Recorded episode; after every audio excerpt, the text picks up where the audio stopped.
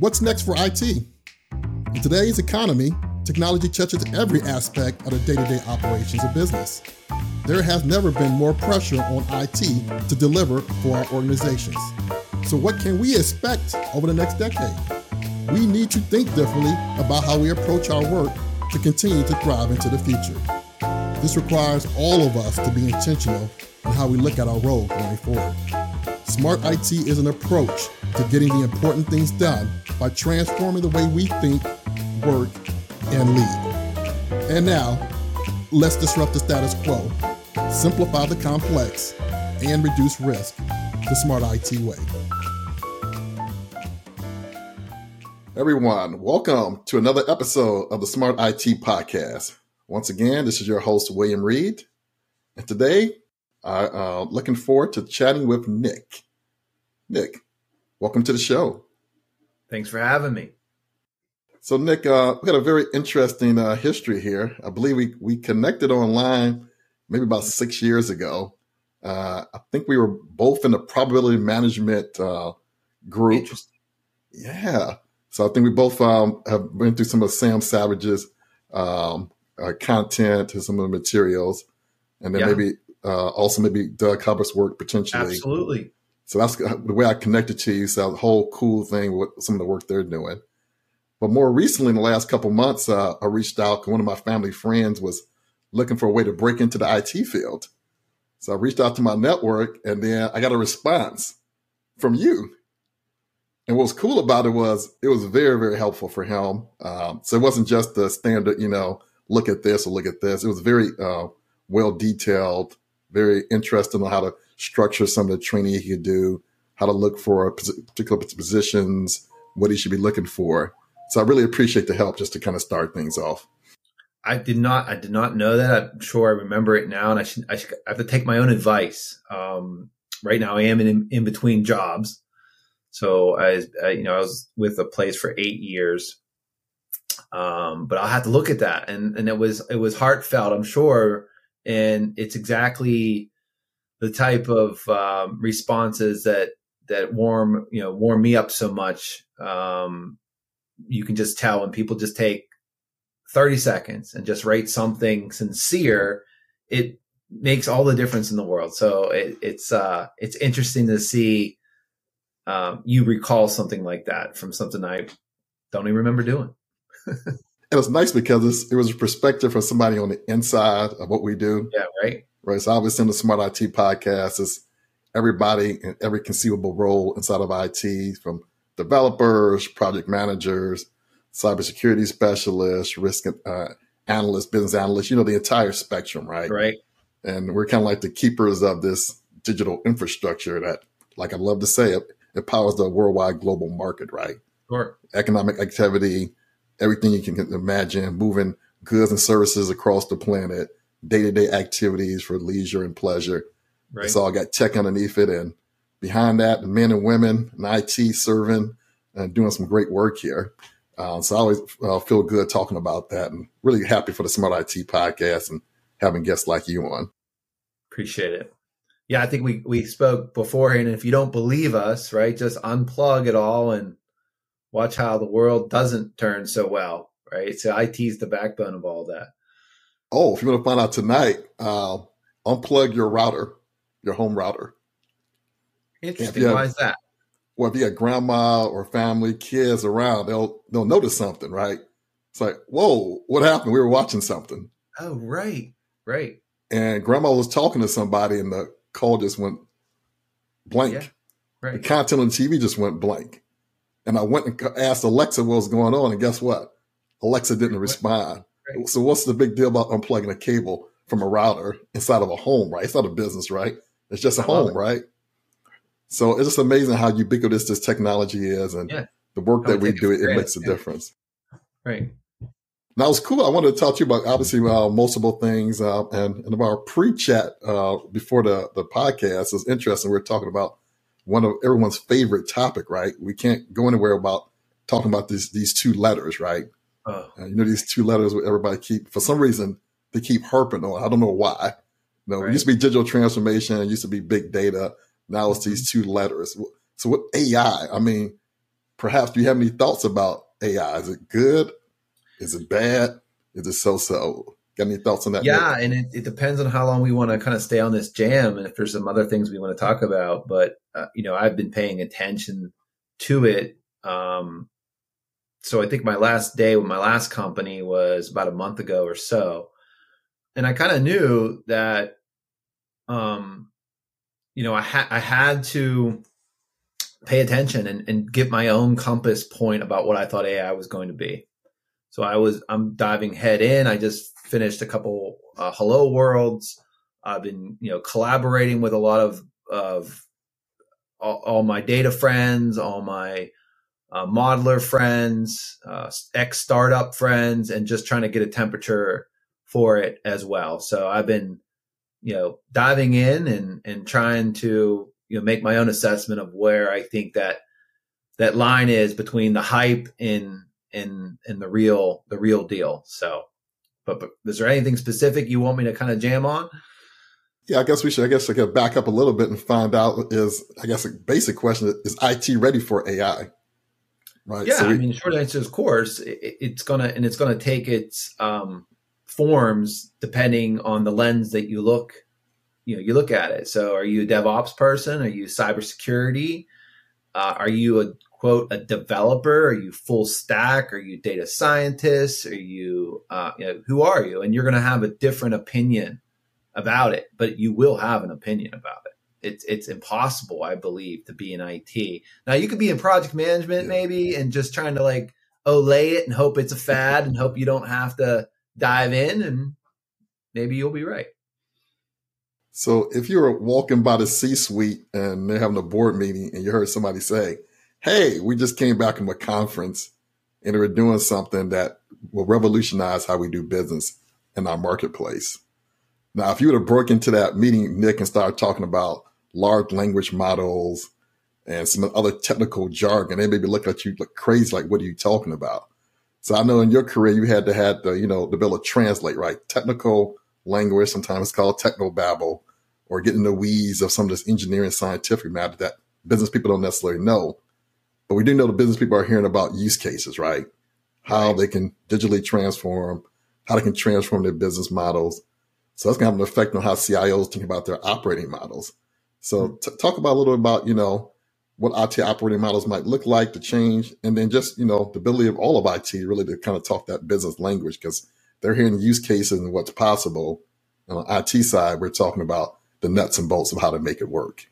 So you're you're saying what would I say if I had to poke my head in a board meeting? Right? Yeah, I would be fired. my boss would be so nervous because what would happen is I'd get excited and too comfortable, yeah. and I would lose them. Right? I think it's the the older I get, the harder it's for me to succinctly talk about something I'm excited about. Um, and and a lot of the times is because there's too much of that um, oversimplification, right? Yeah. Um, especially in very large, complicated um, environments, the Fortune 500. Um, there's nothing simple about a Fortune 500 supply chain, and and I almost feel like, and I struggle with this because if I could get it all boiled down in a 30 second soundbite, right? Um, I'd probably be cracking a beer uh, with Elon Musk by now. Yes. I would have figured it out. So, but you know, in seriousness, I get your gist of so what, what is the 30 second soundbite. Um, and I think it depends on, you know, the business. Um, if you're in a technical business, when you know when the word workflow uh, if you want to translate that to you know agile and say well it's value stream it's it's how your company makes money so what you know what problems do you have uh, great board that you want to resolve and then we can go back and see if ai can help improve it because the, the the other side of the coin is don't slap technology you know, as a fix. And, uh, you know, I feel AI is just a way to improve anything. like literally anything. So if you have data on how you did it in the past, maybe have a team look at using that old data and run it through and see if you can come new insights. If it's a new market, well, you can run smart experiments to see is that market real or does that market align with your pain threshold or your change threshold from your current value streams. Those are some of the things I'd want to get into with the board. Um, but I just find it impossible to do in 30 seconds. Well, good thing with 30 seconds, you can talk about increased revenue, increased profits, right. increased margins, lower EBITDA. They say, oh, all cool things. And then right. hit them up with benchmarking. There's no one doing it just yet, but we, we can start on that and start exploring. So I kind of like the way you're talking about. Yeah. Uh, like give IT, classic sales pitch. Give me your problems. Yes. Let me make sure I understand and repeat back the art, you know, the the articulated problem from your your words, not mine. And then let me get out of the boardroom and come back to see if I can deliver you know on, on some of my promises. That's how I would really prefer to talk to the super elite, the super smart, like they don't want to be sold, right? And I learned this actually at uh, working at CombineNet, which was a Carnegie Mellon startup. Um, you know, the average spend was eighty million dollars. It was for Fortune 100 companies. You know, my role was to take the data, uh, clean it, scrub it, uh, work with the rest of the delivery team, um, get custom code out the door, collect new data, bids in the market, and then go train the buyers how to spend $200 million. That's what nice. I did. What I learned there about the the no nonsense way when you're talking with stakes that high, you, you know everything's a very everything's very direct, direct questions, direct answers. What the what I didn't do so well is after that experience mm-hmm. is it, a lot of that communication style was um, too direct, too direct. Um, you could just tell like you had to find a way to soften some of the messages.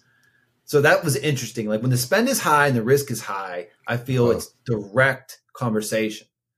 When it isn't, is there's this odd way to soften everything, right? You have to just you can't be so direct, and I struggle with uh, the middle ground at times. See me just coming in saying, "I don't know, we don't know, but if it's worth it, we can go find out." Right. And by the, way, I, the, yeah. the, stakes high enough, right? Yeah. Then we're going to go find out, right?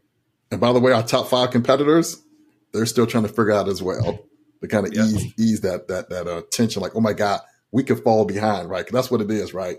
Business people heard something, saw somebody do something weird, and say, "We got to be the next Amazon." Or the next Netflix, something. No, I mean, I think logically that makes sense. That's a classic FUD argument, right? Fear, fear, uncertainty, and doubt. But I, I just feel like the the senior decision makers have kind of heard it all before, right? So it, it and I, mean, I struggle with do you do you prey upon pray do you yeah. play upon that yeah.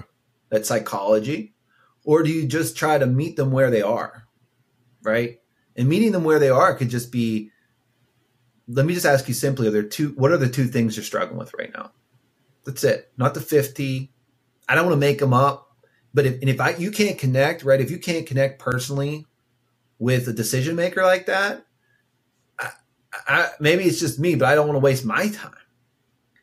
Right? I don't want to waste my time on a book report project where no one really cares about it. Right? Yeah. Like, and that's that's the trick. Yeah, it's almost like finding where uh, people have had success, right?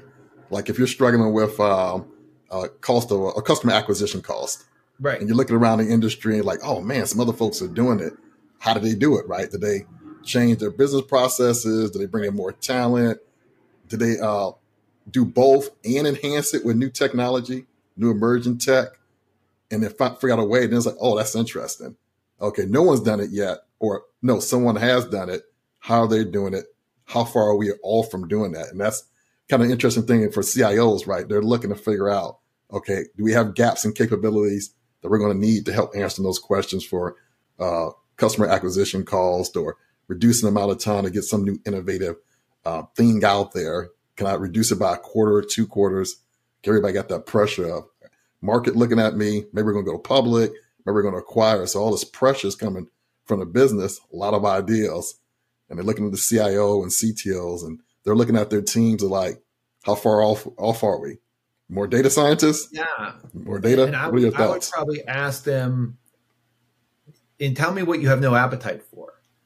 Right? Maybe um maybe this is the third run of them trying the next shiny thing and I would rather go and say before I go away, I can do both, right? I could come in and do my equivalent of, uh, you know, one of the the main trusted uh, public reports, you know, the paid services that the big companies use, yeah. and then just regurgitate whatever they could get from their own report and say, oh, we need to use X to solve the Y problem. Yeah. Or I could go one step further and say, and, and what you know, what are you not interested in? Like, what do you have no appetite for? and maybe that's what I can engage with them, and they'll be like, "No, I really do want to see where the upper bound is on AI relative to automation or relative to," and there I feel like I got them right in the sense that I got a, a bond. I would need, I would want, I would personally want to to have them engage with me, so I I feel I'm not just feeding them some stock report that they could probably go buy from any consulting company right? And that and that brings up an interesting point about CIOs really having to know their teams, right? What their current capabilities are, their current operating models. Are there other companies doing a different model differently? Are they onshoring or offshoring too much development work?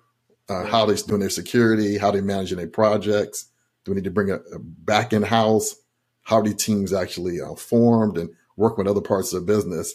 So the kind of like the next level of a CIO is more like, okay, I'm thinking, I heard what as I walk by. So instead of Nick, you going into the boardroom, you just put your ear up to the door, right. you listen for five, ten minutes, like, okay, and you kept on walking. Then you went back and did all hands call with your, your, your technical leadership. It's like, you know what? This is what I'm hearing. That's the, it. The final what else is possible. 99% be like, Nick, that's what you do. There we go. And they say, hey, Nick. Listen, yeah. come back. Yeah. And then we hear the guys, hey Nick, man, we need like two more data scientists. Yeah. I need some more developers. Did they mention the way, AI? Yes, they did. Yeah. yeah and then you have to, it, that's how yeah. it should work.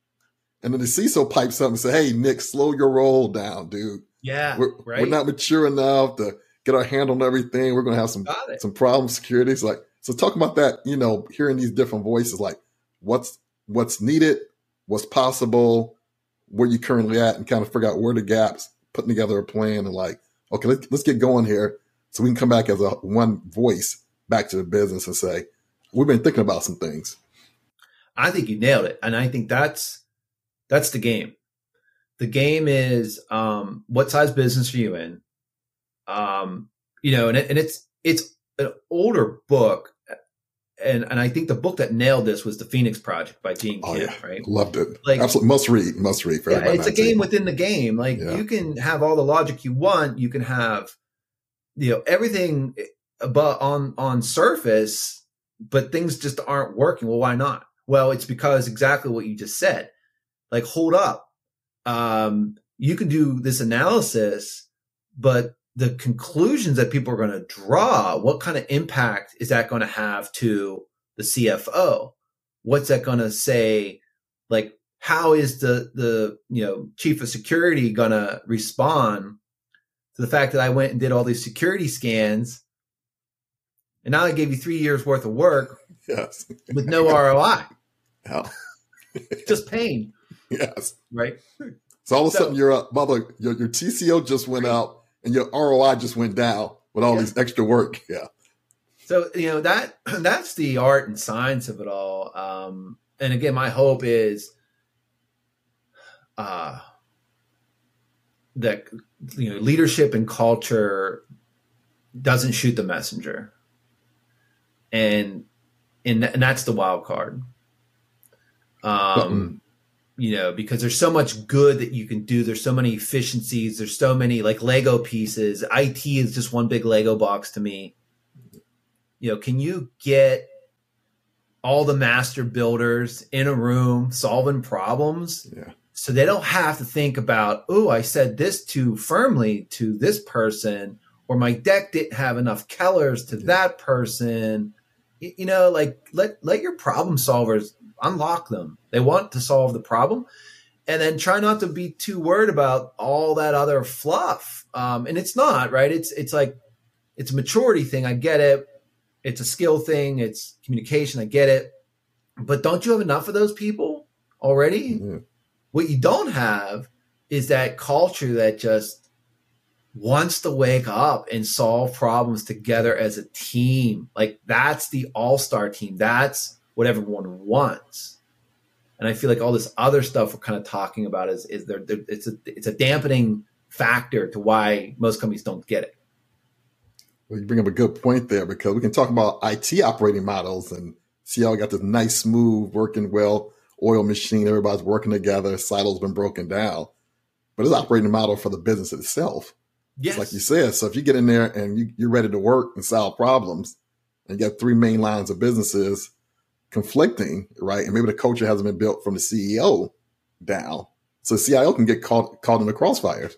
Oh yeah, that and, and that's the, that's the class. I mean, I feel like that's really what it does come down to the the people side of it, uh, and that's what I think is great about tech. And you mentioned before about the translator, right?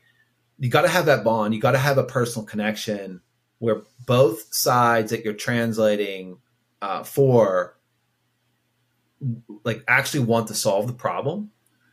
Um, and if they don't, that's the big that's the big frustration. Yeah. I mean, anything digital transformations, agile transformations, um, you know, you name it, those things all will fall flat um, if you don't have, you, you know, people re- working together to solve the problem.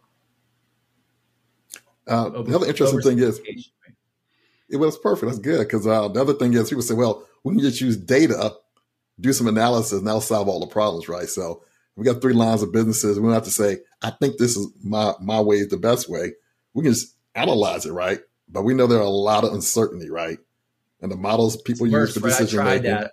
Yeah. I thought that was the ticket that if I just lay the cards on the table, let them read it themselves, then everyone would be aligned. So, you know, data is too broad of a word. Um, you know, everyone has uh, this is a Sam Savageism, right? uh, PTSD. Uh, now I'm drawing a blank. It's this, you know, basically the, the statistical uh, fear uh, that they got in their like high school class, right? He, yeah. he repurposed it. S is statistical, and I forget the rest of it. Um, but you know, you start flashing too much data and too much uh, fanciness, especially the you know the the business elite. Um, they don't want to feel intimidated by a data scientist, right? you gotta you gotta round foul off all those sharp edges and be like yeah. and this what it this is what it means this is the impact but even that the data sometimes is so um varied yeah so even if you want to say uncertainty if you say oh no we can handle that too we just we're just going to put variances around some of your best estimates nope not when they are expecting a, a number with a decimal place by the way I want to know it's going to take us 11.7 days to deliver X, right? Yeah. And we're like, yeah, it's just not in the data. Like, I, will tell you 11.7, but we know that there's no confidence interval. Not at all. The upper bound could be quite much higher. right. So, so now where are you? So it, it, it just, yeah, I wish there's I wish there was a silver bullet, right? And and it comes down to those bonds and that trust and and and like the fundamentals, and then you layer on top the sophistication, whether it's the data analysis side, whether it's you know uh, whatever systems that we we don't have today or techniques. But again, that's why I think AI is a fun sandbox for people to um, I don't know, I'll say buffer, but you can experiment with it and yeah. be like, well, the AI is wrong. It's not the CIO is not wrong, yeah. right? It's oh yeah, we don't like the okay, fine. I think AI is, is a is a is a beacon for people to kind of get unstuck from some of these things that you know I'm I'm kind of bringing up the, the, the soft politics of it all. Well, I love it because it's been democratized, right? So at first with AI in earlier days, it was like only for the for the people for data scientists, right? Right. But all of a sudden, OpenAI comes out here. It's like, whoa, anybody can just sign up for a free account and start using it. So just basically opened everything up, right? Just exploded now. So not limited right. to a, a, certain number of people who went through a lot of schooling, a lot of training. It's like somebody can ask a question for a forecast or utilizing a lot of other information that's been sitting there. And all of a sudden, it's like, now we have to go catch up now, right? So once you get into the end user's hands of thinking about what potentially could be used uh, to help our work, uh, speed up our operations, you know, uh, increase efficiency. And all of a sudden, you got a CIO and his team got to come back and say, you know what? Whoa, let me make sure and find out what we can do and get on top of this. Yeah, and and I mean to try to put we'll say some specificity around the AI and use cases. Um, I, I think that when AI came out 30, 20 years ago, you'll you'll hear these generational, you know, claims that I remember when AI was, you know, was X and Y. And you could say the same thing about optimization. So if we can get a little bit deep here, yeah. right? The startup that I worked for used a um, an algorithm that was 50 years old. Right, it came out of um, operations research, um, essentially wartime planning. But it's sad, right? It's sad, or uh, there was not a market opportunity to really make it, um, you know, valuable in in a specific business use case. So the startup got founded by some casual conversations um, and it landed on strategic sourcing or more of a supply chain application, right? So it was a classic um, maximize good, minimize bad. Yeah. That was it. You know, linear programming. It was.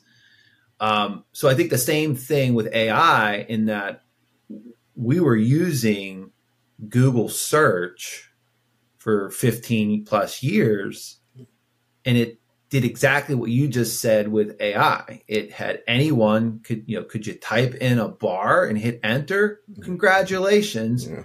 you're now using Google search that's searching the entire internet, all the knowledge in the world. You want to see what that purple flower is? Can you can you type and hit enter? Congratulations, yeah. you're using search, right? So it's the same thing with AI right now. It's that same use case. Unfortunately, that use case is already dated because what's happening with AI today because so we we got introduced to ChatGPT through that 15 plus year use case we knew through search. Okay. But now that door is busted wide open. Then this goes back to the CIO, why I would encourage anyone listening to there's intelligent ways to experiment with AI without exposing your own data. Number one, I'll say. Yes. Number two, find the curious people in your organization and make it fun. Have a lunch, uh, do a weekend thing. I don't know, but you'll be able to generate a thousand ideas uh, and and safely uh, explore AI. Okay, happy to talk to anyone about that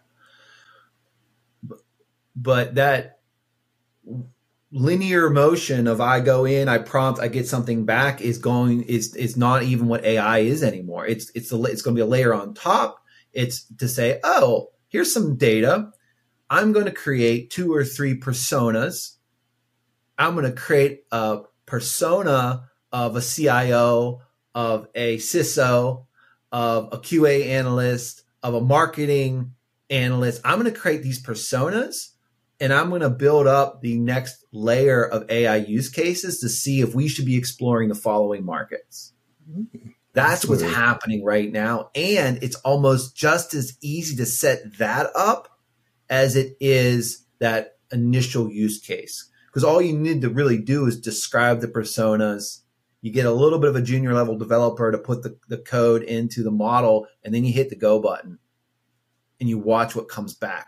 So most people aren't who I talked to in the last you know three or four weeks. I'm like, hey, have you heard about this agent to agent interface on the AI models. Not only that, there's outfits out there that are using seven or five of the models concurrently. The, the like, so you don't even have to be beholden to one LLM. Yeah. yeah. So that like that just dropped six weeks ago. Yeah. So when you say AI, yeah. and you say, what should we say to the board? Well, you really need a team of people staying on top of it without feeling like you're betting the farm with every new release with AI. And it's this next level use case of agents to agents, AIs talking to AIs, focused through some specific business use cases and business objectives. That's what's happening right now. And that's going to be the way organizations are going to a- address their most complicated problems as a tool uh, supporting them, not, hey, Nick, you know, go back six weeks, buy some reports online, come back, give me a pretty PowerPoint and yeah. sell it. Yeah. Right. That's, that's the old model. And I think that's going to serve some people right and well. Like they're going to want that. They're going to want to be told like classic, like no one got fired for hiring one of the big consulting companies. Yeah. Okay. Maybe, maybe, unless your market goes away. Yeah. yes, I know. we all get fired then. Yes. What's innovative because uh, interesting. You almost could ask it, "Hey, what what am we're not talking about?" Take a look at all our notes and all our meeting notes from across the organization. What have we not talked about, discussed, or even uh, contemplate it. Can't do it. You can't yeah. do it in the old way, and that's. Yeah. There's just too much information, and even if the AI comes back, and you know, we talk about um, probability and, and and risk, even if it comes back with 50% garbage, you can still find ways to tease out, you know, the signal from the noise, because there could be in the two percent one or two gems in there. So it's not a binary thing, right? It's not an either or. If you're a little bit uh, creative the way you tease out the garbage and the hallucination, right? Because the hallucination is just a huge uh, non starter for uh, people who aren't close to AI or tech, right? But even the hallucination stuff is getting um, looked at really creatively.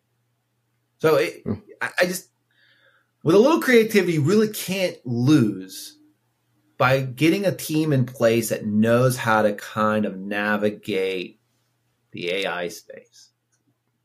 So, Nick, I'm a little provocative question. Now, some people like over rely on technology too much, and they're going to get so wrapped up in AI. It's going to be that point when they say this company just went out of business because they went on a very, very aggressive new strategy that led them right. to collapse and the CEO can get up in front of the press conference and say it wasn't our fault.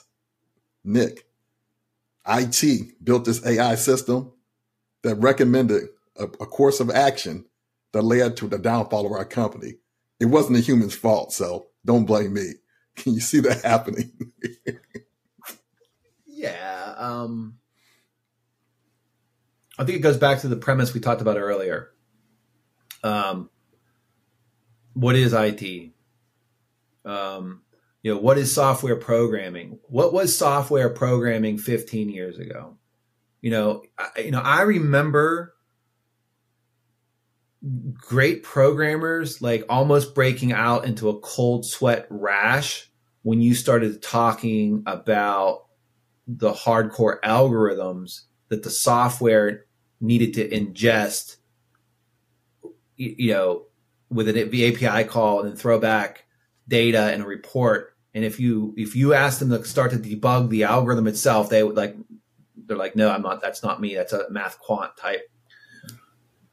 And fast forward now, how many people can fire up R or something and call a library and say, here's my data, you know, uh, fit this data to, and by the way, don't use one algorithm, use like eight of them.